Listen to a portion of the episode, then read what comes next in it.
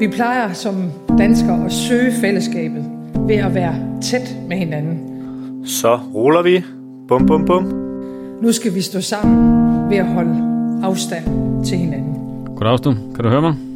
Myndighedernes råd er egentlig ret enkle. Kan du ikke beskrive for mig, hvor du sidder under dynen? Hold afstand. Undgå fysisk kontakt.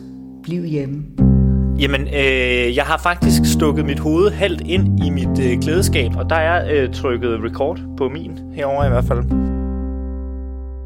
Velkommen til en lidt hastigt produceret udgave af Dansk Dokumentarismes podcast. Jeg hedder Emil Ryge, og i dag kommer det til at handle om at være fotograf midt i den her utrolig sære coronatid, som vi alle sammen står midt i. Vi lægger sidste hånd på den her podcast, som vi netop er på vej ind i anden fase af genåbningen af Danmark. Men de fleste interviews, du skal høre, de er lavet, mens landet stort set var lukket ned. Derfor har vi også opført os ordentligt og holdt os på distancen, og det betyder, at vi har interviewet gennem telefonen, hvilket af og til kan høres på lydkvaliteten. For mange år siden der udtalte den legendariske fotograf Robert Capa, at hvis dine billeder ikke er gode nok, så er det fordi, du ikke er tæt nok på. Og det er på mange måder gået hen og blevet et mantra for især reportagefotografiet. Det handler om at komme så tæt på som muligt og være så lang tid sammen med dem, man fotograferer, at din historie bliver både grundig og nærværende. Men hvad gør man så som faggruppe, når nu statsministeren beordrer os væk fra hinanden? Det er det spørgsmål, vi skal kigge på i dag. Selve problemets kerne, altså viruset, ja, det er umuligt at fotografere. Eller det vil sige, der findes masser af mikroskopbilleder af, hvordan sådan en virus det ser ud, men det er nok begrænset, hvor mange gange vi kan bruge det billede til noget. Og så er der de folk, som er blevet syge og ligger på intensiv. Dem var det i epidemiens første 6-7 uger umuligt at lave billeder af, fordi pressen var forment adgang til de danske hospitaler. Det betyder også, at der ikke er lavet billeder af det sundhedspersonale, som kæmpede en brav kamp mod coronaepidemien i allerførste række. Her i anden fase er der blevet lavet om på det, og hele den proces med at nå så langt, det vender vi tilbage til. Men spørgsmålet det bliver altså, hvad man så gør, når vi i hvert fald i en periode ikke bare kan gå ind og ud af hinandens liv, som vi plejer. Indtil videre så har det ikke skortet på kreative forsøg på at løse den udfordring. For eksempel så tror jeg at snart set alle danske aviser har lavet billedserier af steder, som normalt er fyldt med liv, men nu står tomme. Offentlige plads og bus og metro, LaLandia osv. osv. Så er der blevet fotograferet med teleoptikker på afstand, noget som mange ellers afskyr til dagligt, og der er blevet lavet portrætter fra stiger ind igennem folks vinduer, og så har dronefolket haft en fest, fordi når gaderne næsten er tomme, ja, så er det pludselig muligt at flyve steder, som normalt er umuligt at komme til. Der er blevet lavet mere konceptuelle serier med folk med masker på. Vi har haft serier med plastikhandsker smidt på jorden, og folk, som er affotograferet på Facebook eller gennem forskellige webcams.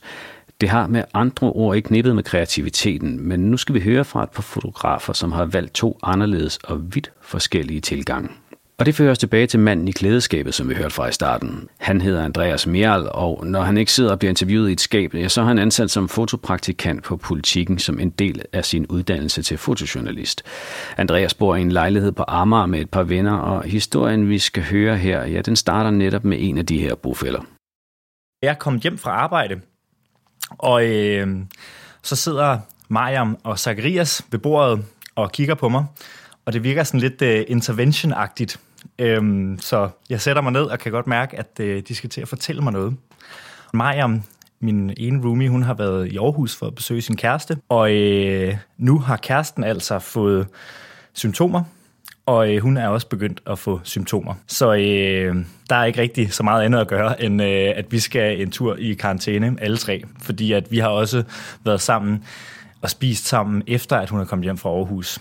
Så øh, ja, jeg grubler lidt over, hvordan fanden øh, mine næste to uger kommer til at blive som fotojournalist. Et job, hvor man skal ud og dokumentere verden, og, og nok også et job, hvor jeg, at, altså jeg følte i hvert fald et, et større ansvar for, at nu skal vi rigtig ud og, og, og dække den her kæmpe begivenhed, som, som har så stor betydning for os alle sammen.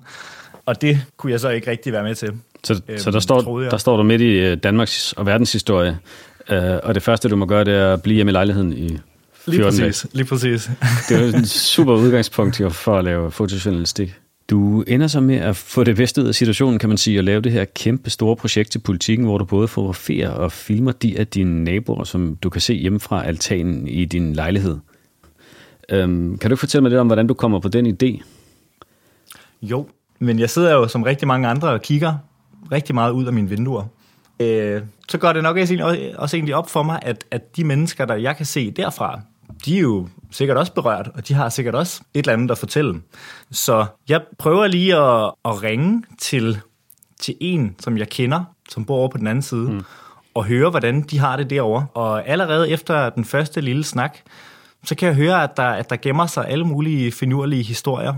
Og jeg skal lige, øhm, og så det, du bor i sådan en, på indersiden af en gård, eller en karé, eller hvordan er det, det Jamen, jeg bor på, øh, jeg bor på Amager, og der har vi sådan en, et lille, sådan en lille gård i, i bagside, på bagsiden af lejligheden, hvor at øh, altanen vender ind til. Og der har vi sådan ja, en gård med, hvad er der, en, en måske 15 lejligheder i. Øh, og derudover så kan jeg så se bag vores egen gård, der er der nogle højere huse, som stikker op, hvor jeg også kan se vinduer og altaner og, og folk. Altså sådan noget. Det er jo også en altan, jeg har siddet ude og været på og kigget, og, og kigget rundt omkring og spekuleret over, hvem der bor de forskellige mm. steder. Mm. Så det er jo nogle mennesker, jeg sådan set har, har set før, men ikke aner, hvem er.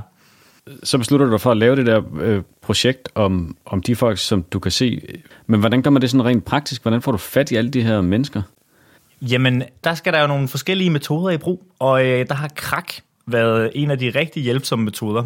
Øhm, så jeg har simpelthen jeg har siddet inde på Google Maps, og så hvis man går ind på Google Earth derfra, så kan man så kan man få sådan et, et 3D-blik, øh, hvor at bygningerne de står op, og så kan man sådan bevæge sig rundt i sin egen baggård, og så kan man ligesom regne ud, hvilke øh, adresser der er hvorhenne, og øh, så kan man gå ind på Krak og taste de adresser ind, og så er der faktisk rigtig mange mennesker, der har deres telefonnummer stående der. og så kan du ringe til dem ud af det blå. Så kan man ringe til dem ud af det blå, og så, øh, så ringer man op, og så skal der altså lidt forklaringsarbejde til. Ja. Øh, fordi at, at det er jo sådan lidt en altså sådan en balancegang mellem øh, spionage og journalistik, og jeg skal ligesom føle sådan en forpligtelse til meget hurtigt at bløde op og sikre, at det ikke var, at det ikke var sådan farligt for dem, jeg ringede til. Så, så det var noget med ligesom hurtigt at sige, at uh, goddag, og jeg er din nabo, og jeg står faktisk hernede på altanen, og hvis du kigger ud af vinduet, så, uh, så kan du se mig. Uh, sådan så jeg ikke bare var en eller anden random dude, der ringede. Um, der ringer ud af det så, blå. Ja, ja, lige præcis. Ja. Og, så, uh, og så derudover, så skulle man så også lige forklare, uh, hvorfor at der stod et kæmpestort kamera ved siden af en, og, øh, og hvad det så lige handlede om. Det er jo også sådan en uhyggelig tanke, at, at, der, at man kan se sådan en, en uh, ung mand stå nede på en altan med et, et kæmpe kamera. I mørket, fordi om jeg, sent, sent om ja, aftenen. Ja, ja, lige præcis, ja. lige præcis. Jeg havde faktisk taget en, øh, en lampe med ud på altanen, sådan så at jeg lidt mere sådan viste, hvad det var, jeg lavede, sådan så jeg egentlig lyste på mig selv så, så det ikke virkede så mystisk. Og, hvad, hvad, og Andreas, hvad er det så for nogle billeder, du kan lave fra din altan? Hvad er det ligesom, du kan fotografere om i den gård der? Ja, men altså først og fremmest, så, øh, så skal der jo noget zoom til, så øh, den gode Jens Dressling, politikens øh, sports- og nyhedsfotograf, han han kom ud øh, til adressen og satte en 400 mm, som er sådan en, et, et objektiv, der kan zoome rigtig, rigtig langt ind, som normalt bliver brugt til fodboldkampe og sådan noget. Og med det objektiv, der kan jeg fotografere folk i deres vinduer. Jeg øh, satte ligesom det benspænd for mig selv, at alle billeder og alt det, jeg skulle fotografere, det skulle være fra, fra præcis det samme sted. Så jeg satte øh, et stykke tape på øh, fliserne der, og sikrede, at stativet blev sat op samme sted hver aften. Og, og derfra, så kan jeg jo sådan set bare fotografere det, jeg kan se. Og der er nogle lejligheder, som er meget langt væk. Der er nogle lejligheder, som er meget tæt på. Og det er meget forskelligt, hvad jeg ligesom kan se. Nogle steder, der kan jeg se helt ind til folks soveværelser og i folks stuer, og se, at de står og spiller Wii om aftenen. Og nogle steder kan jeg se folk, der om aftenen sidder ude på deres altaner og snakker og ryger cigaretter og hygger sig. Så på den måde har det også været sådan forskelligt, hvordan jeg har kunne dokumentere folks hverdag. Men, men du har informeret alle om, at du fotograferer dem, inden du går i gang med det? Der er ikke noget af det, der er sådan noget snigerfotografi, du lister dig til i nattens mulm og mørke?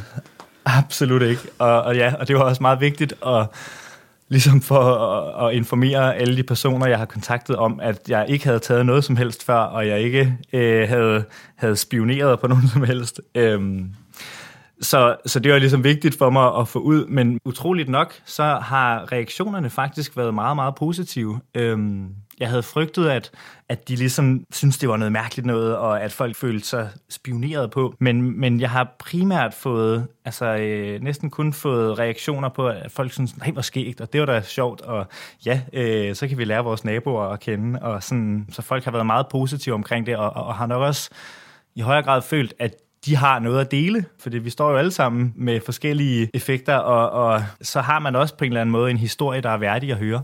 Og hvad, hvad er det så, når du står der? Man kan sige, du bryder jo med alle de principper, du er, har lært på øh, din uddannelse med, at du skal øh, tale med folk først og, og nærme dig dem og bevæge dig rundt, når du fotograferer, og der er jo alle mulige forskellige ting, som du ikke kan lave her. Så, så du er jo ligesom afhængig af bare i anførselstegn at dokumentere, hvad de nu engang har lyst til at lave inde i deres vinduer, eller, eller styrer du det i et eller andet omfang, eller hvordan, hvordan gør du det rent praktisk? Jamen, jeg har jo så valgt to forskellige tilgange, hvor at jeg med nogle af kilderne har jeg lavet portrætbilleder, og med andre kilder har jeg lavet sådan nogle, sådan nogle små øh, videosekvenser. Og det har simpelthen været baseret på, hvad der, hvad der var i interviewet. Fordi jeg har for det meste interviewet alle kilderne inden, alle naboerne, inden jeg har fotograferet dem.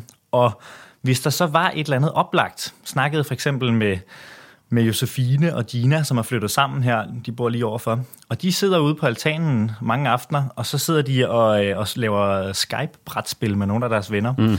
Så det vil jo være helt oplagt at dokumentere det scenarie, i stedet for at lave normale portrætbilleder af dem. Og ligeledes med Ella, der elsker at hoppe i sin forældres senge, øh, der har jeg også fået, fået det involveret. Øh, så har der så været mange andre situationer, hvor jeg kan se folks vinduer så skævt, at jeg øh, absolut ikke vil kunne lave andet end et portræt. Øhm, og der har også været nogle steder, hvor at det har været så følsomme historier, at portrættet var det bedste, øh, sådan den bedste metode. Og hvordan lærer man så sådan et portræt med en, der står, jeg ved ikke, hvor langt der er der, men 20-30 meter væk, måske, hvis det går vildt for sig? Normalt så, så, så har man jo lamper med, eller man styrer en masse ting, når man laver portrætter. Hvordan, hvordan gør man det på distancen? Har du dem i telefonen samtidig, eller råber du til dem? Eller? Jamen, altså, der har været nogen, hvor at, øh, de har været så tæt på, at vi har kunne snakke i et ganske øh, lavt øh, toneleje, men øh, andre, og de fleste har jeg haft, været nødt til at snakke med. Og så står jeg øh, med min telefon på højtaler, og de har også deres telefon på højtaler, og så ligger de for det meste sådan, deres telefon i øh, vinduet et eller andet sted, og så kan jeg ligesom dirigere dem, imens så de ikke behøver at have telefonen op til øret. Og så handler det ligesom noget om at, også at få mest af alt, så skal man jo have fjernet noget af det rod, der ligesom er i folks stuer, for at få ryddet lidt op i billedet. Så det har været noget med, kan du lige fjerne den der plante, og den der stak bøger, den må også godt lige, øh, hvis den kan komme et andet sted hen. Og, øh, og har du en lampe, der, der kan blive sat op, så du, du får lidt lys fra siden. Og det har også været en sjov måde at komme ind på folk mod, altså sådan at, at man ligesom skal bygge det her billede op sammen som en fælles ting. Øhm, så det har måske involveret folk mere i processen, end det normalt gør, hvor at, at, at normalt er mig, der hopper rundt og fjerner alle mulige ting, og så, altså sådan, så kan man måske godt, så kan der måske skabes en distance i, i, i den fordeling, arbejdsfordeling på en eller anden måde. Og, og hvad er folk, når du ligesom ringer dem op og præsenterer ideen, har de fleste sagt ja, eller er der mange, der ikke vil være med? Eller? Der har været en kvinde, der øh, helst ikke havde lyst til at være med. Okay. Og, øh, det var det. Og, og ellers så har, der været, så har det været sådan tekniske ting med, at folk ikke har været hjemme, eller at øh, sådan forskellige andre ting. Men ellers så, så, har det, så har det, der har begrænset mig, har næsten været, om folk har haft deres nummer på krak eller ej. Okay. Så. Og hvordan, øh, hvordan har de reageret efterfølgende, efter det er blevet publiceret? Har du fået noget feedback fra, fra boligforeningen?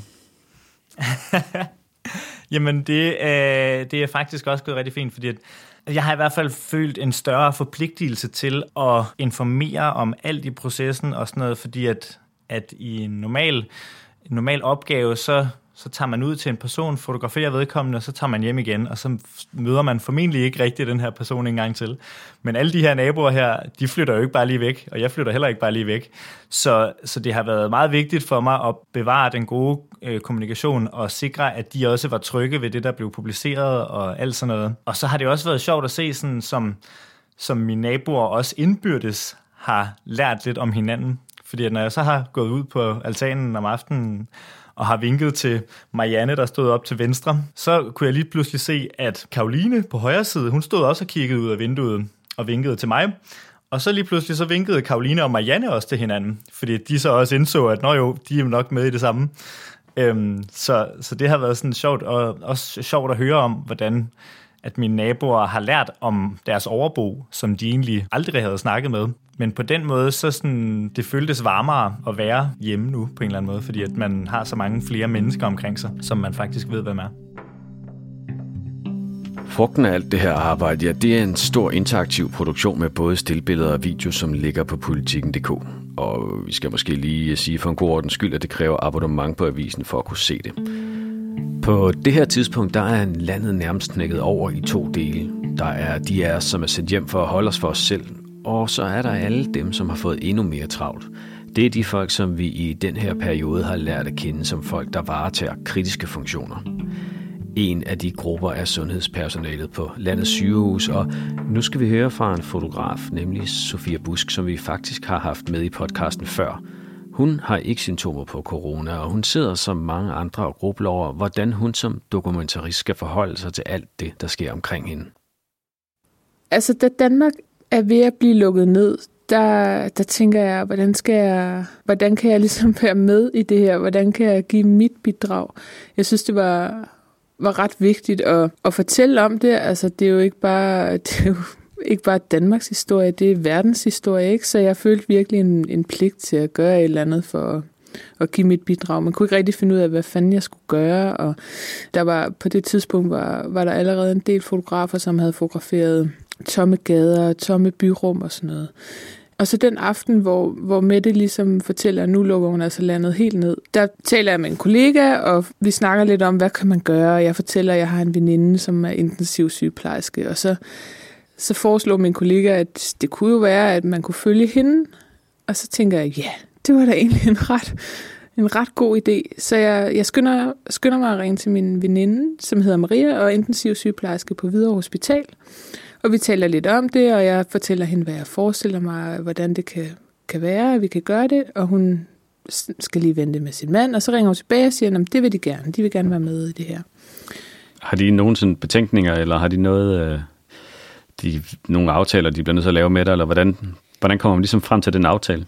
Nej, egentlig ikke. Altså, de er jo ikke, de er jo ikke vant til sådan at blive eksponeret, så vi skulle lige sådan snakke om sådan, om, altså, øh, så skulle de jo måske en avis, og jeg havde jo ligesom tænkt mig, at jeg ville prøve at få historien ud og øh, fortælle historien, ikke? Og så tror jeg bare lige, at de skulle overveje det, men, men var, følte sig egentlig rimelig trygge trygge ved, ved mig, ikke? og det er, det er et tæt vennepar. Sådan. Så de, jeg tror egentlig ikke, at de, de var sådan særlig nervøse. Og så plus, at de også de selv synes, at det, det både kunne være spændende at deltage i, men også, også vigtigt, og det er klart, at min veninde Maria øh, synes, at det var, øh, var vigtigt at få ud, hvad de laver inde på hospitalet nu. Ikke?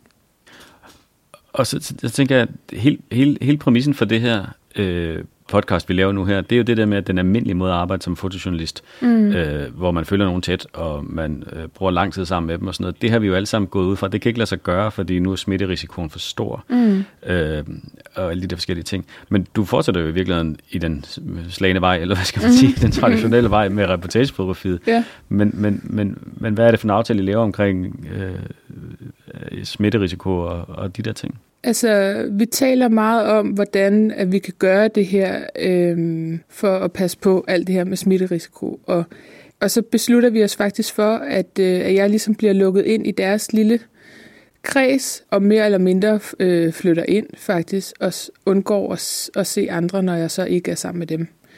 Så, så du går i praksis i karantæne sammen med den familie, ikke? Ja. Jeg vælger at gå i karantæne sammen med Maria og hendes, hendes mand. Og det, så du, du arbejder på det i hvad, to-tre uger, eller i første omgang, hvor du ikke ser andre end den familie, og så går du hjem og er alene hjemme, går ud fra nogle gange, yeah. og så går du derhen igen og ser dem, yeah. uden at møde andre mennesker. Ja, yeah. Det er jo en meget sådan all-inclusive måde at arbejde på. Ja, det må man sige.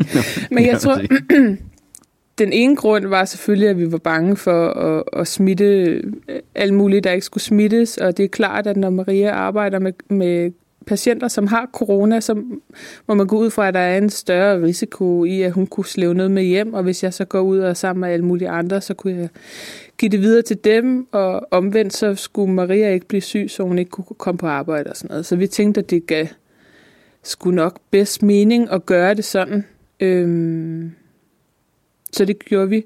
Plus at, øh, at jeg selvfølgelig var og stadig er meget interesseret i at komme med ind på afdelingen, og der vil jeg bare gerne være på den helt sikre side og kunne sige til dem, jamen jeg har ikke været sammen med andre, så jeg slæver i hvert fald ikke noget med. Ja, det med afdelingen, det tænker jeg måske, vi kan vende tilbage til, for ja. det er jo ikke en uvæsentlig detalje, men, men inden vi når så langt, så tænker jeg, om du kan fortælle lidt om, hvad, hvordan griber du det så an, når du ligesom har fået adgangen og lavet de her aftaler. Hvad, hvad er der at fotografere?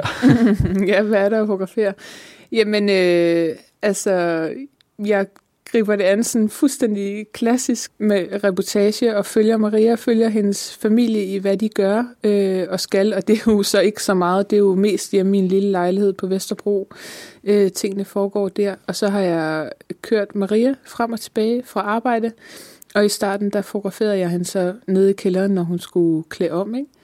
Men så er det klart, at jeg prøver ligesom at igennem min veninde finde ud af, hvad er det for nogle følelser, hun gennemgår, og hvad er det, hun overvejer omkring den her sygdom, ikke? Og det prøver jeg selvfølgelig at fange i nogle billeder. I starten, der var hun meget sådan, ja, ja, corona, og yes, og selvfølgelig er det alvorligt og sådan, men det klarer vi op på afdelingen, og vi gør lige sådan og sådan, og så kører det bare, ikke? Øh, og det gik også fint nok i et par dage, men så begyndte der jo stille og roligt kom flere og flere patienter ind, der skulle ligge på intensiv, og der skulle i respirator, og som øh, opførte sig forskelligt, så de havde svært ved sådan ligesom at forholde sig til, hvad, hvad, hvad, de, hvad de egentlig skulle stille op, ikke? Og langsomt, der kunne jeg jo mærke, at sådan alvoren begyndte at sætte sig i hende, ikke? Og også en nervøsitet for, hvad hvis hun selv blev smidt, flygtede og tog det med hjem, og hun har en datter på 11 måneder, og hvad hvis hun smittede mig og sin mand, og så hendes sindstilstand, eller hendes ligesom, øh, måde at takle coronaen på, ændrer sig, lyder det som om. Men yeah. hvad med sådan rent fotograf? Hvordan får du det frem med dine billeder? Altså, du er stadigvæk øh, meget hjemme ved dem, ikke? Og lidt frem og tilbage. Ja. Øhm. ja. Jamen, det er jo noget med at sådan blive ved. Det er klart, at der ikke har været noget at fotografere hver dag, men så for eksempel nogle af de aftener, hvor hun er kommet sent hjem, og, øh, og det har været en hård vagt, og hun er begyndt at blive mere bekymret, og hun diskuterer det, eller taler med sin mand om, hvad der er sket og sådan noget, ikke? Øhm, der synes jeg, at man i billederne har kunne, kunne mærke den omsorg, øh, masser har givet Maria, og øh, man har kunne se på hendes udtryk, at hun altså, der er noget, der har forandret sig. Ikke? Altså, det kommer tættere på hende, og hun tager det mere ind. Det kan man se i billederne. Mm. Og hvad med dig sådan, i forhold til... Altså det, for, for os, der selv er fotografer og har lavet de her ting, så er det jo ikke nogen hemmelighed. Det kan jo også godt være anstrengende at være så tæt på nogen i så lang tid. Mm. Øh, måske ikke mindst på så begrænset plads, men så tænker jeg bare, at nu her har man hele den der sådan smitte ansvarsfølelse og risiko og hele det her corona-cirkus hængende over hovedet øh, i forvejen. Hvordan har det været at arbejde med de her ting? Jamen altså, det, det har da været hårdt og intens at, at følge dem, ikke? Øhm, og så normalt, så kan man jo måske få noget adspredelse ved at, at, at se nogle andre mennesker. Det har man så ikke kunnet i den her periode, vel? Så, så er jeg ligesom gået hjem. Når jeg ikke har været hos dem, så er jeg gået hjem og været alene, ikke? Øh, så på den måde har det da været lidt mere intens, ikke? Og så det der med smitterisiko over for, altså for mig selv, der har jeg, der har jeg taget et valg og tænkt, at det er så det, det kan koste, hvis jeg måske bliver smittet. Eller sådan, altså jeg kan ikke lave den her historie, hvis jeg ikke vil tage den risiko. Øhm, en anden ting, jeg tænker på, det er elefanten i rummet her. Det er jo, der er ikke nogen billeder inde fra sygehuset, og det er jo ikke, der har ikke været nogen billeder i hele Danmark, så vidt jeg er orienteret. Der er ikke nogen fotografer, der er kommet ind på nogle sygehuse fra Italien og fra Tyskland og alle mulige steder, har vi set masser af ret vilde billeder. Mm. Kan du ikke fortælle lidt om det? Jo, altså det er jo sindssygt frustrerende, øh, at, man ikke kan, at man ikke kan få lov at komme ind. Ja. Og det er ikke kun dig jo vel? Det, nej, der er jo ikke nogen, der kommer ind Der er ikke nogen, der kommer ind, nej. Det er jo bare vanvittigt frustrerende, især når man så øh, tænder sin computer, og så kan følge med i netop Italien, som du siger, Tyskland og New York, ikke? hvor der bliver lavet... Øh, en masse fotografi, og jeg, altså, det er jo også hele udgangspunktet for, at jeg kaster mig over den her historie. Det er jo fordi, at jeg synes, det er mega vigtigt. Ikke? Og hvis vi står om et halvt år og ikke har noget dokumentation fra, hvad skete der egentlig, da det her corona ramte Danmark, så vil jeg synes, det var frygteligt. Altså, øhm, mm. øh, så det er jo selvfølgelig, det er da mega frustrerende. Øhm, jeg forstår selvfølgelig godt, at der, øh, der ligger nogle patienter derinde, og de har lukket ned for, at pårørende kan komme ind og besøge, og øh, alle de her ting, og de skal passe på, og smitterisiko, og det giver sig selv. Men jeg synes også, at der er et væsentligt arbejde, som, som vi fotojournalister er uddannet til at lave. Men hvad har du, hvad har du gjort for at prøve at skaffe adgang? Øh, ja, hvad har jeg ikke gjort? Altså, jeg har jo øh, selvfølgelig øh, talt med Maria om det, og hun øh, vil gerne have mig med på arbejde, og det mener hun, det kan vi godt finde ud af. Og så har jeg talt med Marias øh, chef og Marias øverste chef, og øh, de er egentlig også interesserede. Der er flere af Marias kollegaer, som synes, at det ville da give god mening, at vi kom, at vi ligesom så, hvad er det, hvad, hvordan er det deres hverdag ser ud nu, øh, deres virkelighed, for den er helt anderledes end inden corona, ikke? Øhm, og så har jeg været i kontakt med pressechefer og øh, regionspressechefer øh, og øh, jamen alle, alle, man kunne tænke på at komme i kontakt med, som kunne give adgang. Så du har været helt, du mangler måske lige en ministerhenvendelse, Jeg men mangler- ellers har du været Ja. helt oppe i toppen af, Ja. af pyramiden. Ja, det har jeg. Og hvad siger de så? De siger, at det er for farligt, eller det skal vi lige snakke om, eller hvad? Øh, jeg tror, de har vendt det på øh, to møder nu, og de kommer frem til, at de ikke kan sige ja til pressen, fordi at de øh, holder pårørende ude. Øhm, Ja, altså fordi, så fordi de pårørende ikke må komme på sygehuset, så Ja. må... så må pressen pressen, heller heller ikke ikke. At de mener ikke, at de kan, kan ligesom retfærdiggøre det over for pårørende, at de lukker pressen ind, hvis de ikke må komme ind og besøge deres, deres syge. Så det er ligesom det, er det argument, jeg har fået at vide i hvert fald. Okay. Men jeg fornemmer også, at de godt kan forstå, at det er vigtigt at lave, lave noget dokumentation på det, der sker lige nu. Øh, og derfor ved jeg også, at de for eksempel på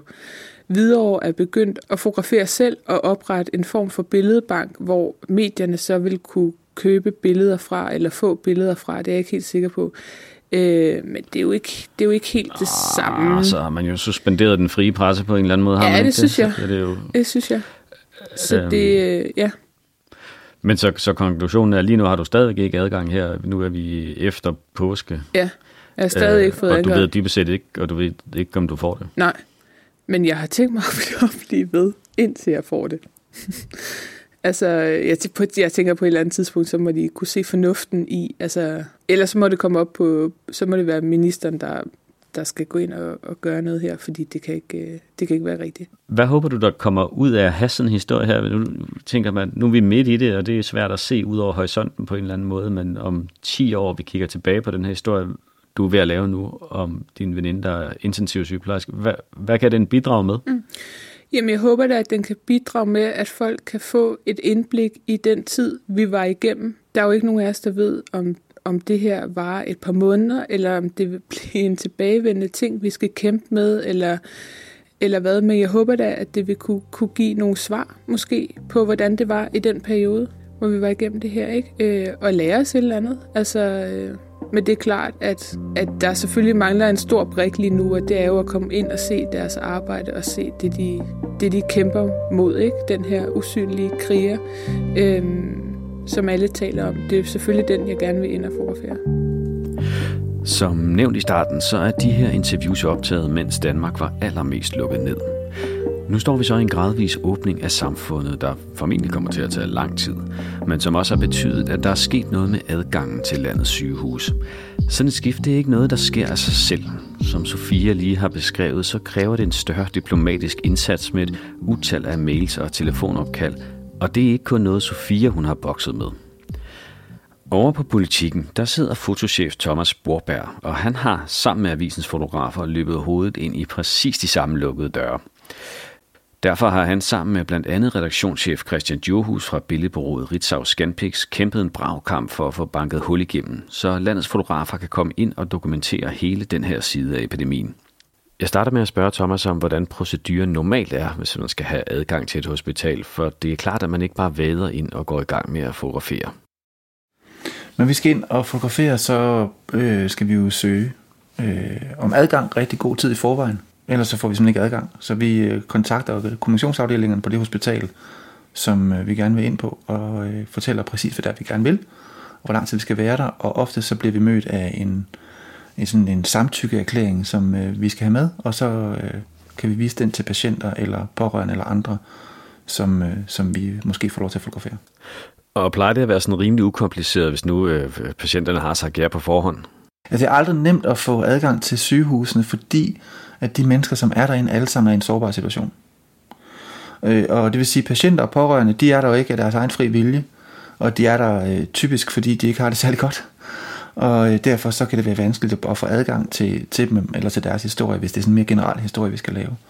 Og samtidig så er der noget personale jo, som, som er påtvunget vores tilstedeværelse, alene fordi de arbejder på et afsnit eller, eller en afdeling, hvor vi pludselig står med en fotograf. Så der er i virkeligheden ret mange, som undervejs i den her proces kan sige, at de ikke har lyst til, at vi er der. Øh, og det, gør det kan det også gøre det lidt ekstra vanskeligt at, at få lov til at komme. Og hvad så i forbindelse med hele det her coronaforløb? Hvordan adskiller det sig? Altså, hvordan er I blevet mødt af myndighederne der?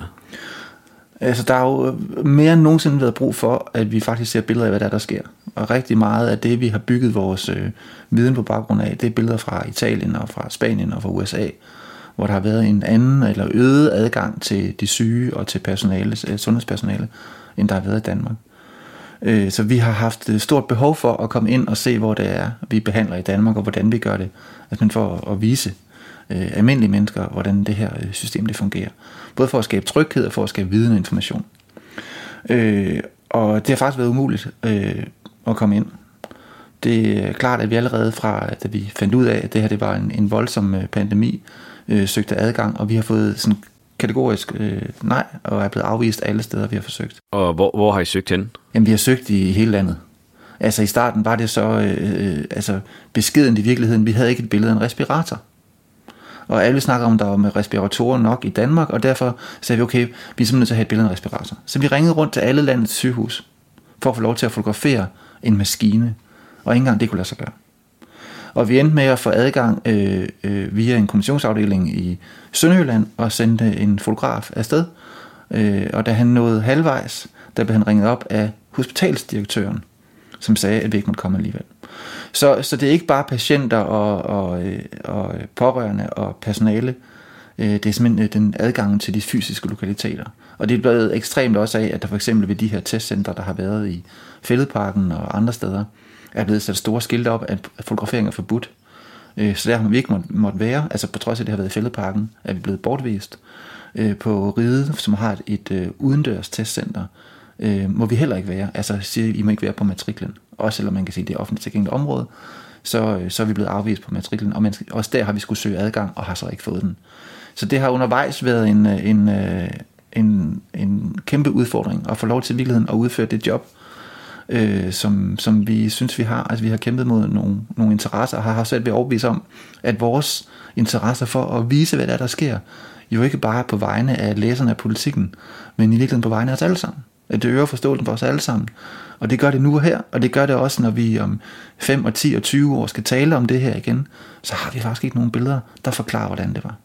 Og det er jo i sig selv en, øh, altså næsten et demokratisk problem, at vi ikke er i stand til øh, helt konkret med billeder at forklare og vise, hey, det var sådan her, det så ud. Det var sådan her, pandemien var i Danmark.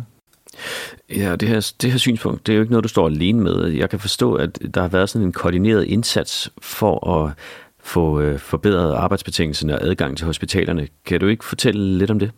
Efter jeg havde forsøgt at få adgang, øh, altså flere gange om ugen til mange forskellige hospitaler, øh, så snakkede jeg med Christian Dyrhus fra Ritzau Scanpix, som oplyste, at de selvfølgelig gjorde det samme. De fotograferer jo også billeder øh, til byrådet, som de deler med alle medier i Danmark. Så de havde øh, også interesse, eller vi havde fælles interesse i adgangen. Og derfor så gik vi sammen, og, øh, og i stedet for at spamme kommunikationsafdelingen, så de bare blev irriteret, så ville vi faktisk forsøge at hjælpe dem til at give os adgang. Altså, vi vil gerne formulere nogle, et adgangsbrev eller en rammeaftale, som vi kunne øh, trække hen over alle øh, regionens seks hospitaler, region H's hospitaler, øh, eller en aftale, som man måske endda kunne sprede ud over hele landet. Det vil sige, som både øh, gav adgang til øh, forskellige medier, og til freelance-fotografer, og som faktisk i virkeligheden også hjalp sygehusene med at have en nem proces. Altså lad os sige, at vi på politikken havde en udvalgt fotograf, der kom til et udvalgt hospital, hvor der var en udvalgt medarbejder, som ligesom tog sig af den kontakt. Og så kunne, man, så, så kunne det være, at vores fotograf sagde, jeg, kunne, jeg vil gerne på intensiv, nu vil jeg gerne på et øh, infektionsafsnit, nu vil jeg gerne et eller andet andet. Og så var det den medarbejder og den fotograf, der sammen fandt ud af, hvordan det kunne lade sig gøre. Med værnemidler, med parkering, med adgang, med alt, hvad det måtte kræve af, af, af logistisk helvede. men faktisk for at, at slippe for, at det røg op på kommissionschefsniveau eller noget andet. Noget, noget som var accessible, og øh, som var øh, altså praktisk, øh, der kunne lade sig gøre det i, i praksis. Øh, Øh, og vi har forhandlet så med de her sygehusfolk øh, i seks uger, uden der er kommet øh, en skid ud af det. Øh, og vi har lavet øh, aftaler, som hver gang vi så har skrevet en, en, et nyt udkast til en aftale, eller har fået svar, så er det skulle tilbage til hele Region H. Altså alle kommunikationschefer, alle hospitalsdirektører, direktioner, som er kommet tilbage med til, tilbagemeldinger til deres gruppe, som er kommet tilbage med tilbagemeldinger til os. Så har vi skulle lave et nyt udkast og tilbage igen. Og det er selvfølgelig også derfor, at det har taget uforholdsmæssigt sindssygt lang tid. Men vi endte med at, at få en, noget, som, som nærmest ligner den aftale, der var inden corona, nemlig ring til et hospital, spørg om I kan få adgang, og, øh, og, og forklare, hvad det I gerne vil, og lave en samtykkeerklæring. Så vi er, vi er på den måde tilbage øh, ved nul. Det frustrerende er jo, at på de seks uger er der er Danmarks historie, verdenshistorie, fløjet hen over hovedet på os. Og vi kan se, hvor hurtigt øh, udviklingen ellers er gået med vores samfund. Vi har snakket om tomme pladser og tomme gader. Og, og det var jo også kun en uge, eller ganske få dage i virkeligheden, hvor det var sådan. Så begyndte der at komme mere og mere trafik, og nu ligner en masse steder faktisk, øh, sådan som det så ud før øh, corona-udbruddet. Og derfor så er det vigtigt at være til stede, når tingene sker. Og derfor har de her seks uger ikke bare været spild af vigtig tid. De kan ikke gøres om. Øh, og det er også derfor, det har været så frustrerende at sidde i den her situation. For, selvfølgelig både for Christian Dyrhus og mig, men vi har jo gjort det på vegne af os alle sammen. Vi har forsøgt at forhandle en aftale, som kunne hjælpe os alle sammen til at få en adgang, så vi kunne dele den her historie med hinanden. Den her nye adgang, den har betydet, at det nu pipler frem med billeder fra indersiden af landets sygehuse. På den måde kan vi endelig se, hvad det egentlig er, der foregår, og hvad konsekvensen af hele den her epidemi, den har fået for folk, som enten er blevet syge, eller for dem, som passer på dem.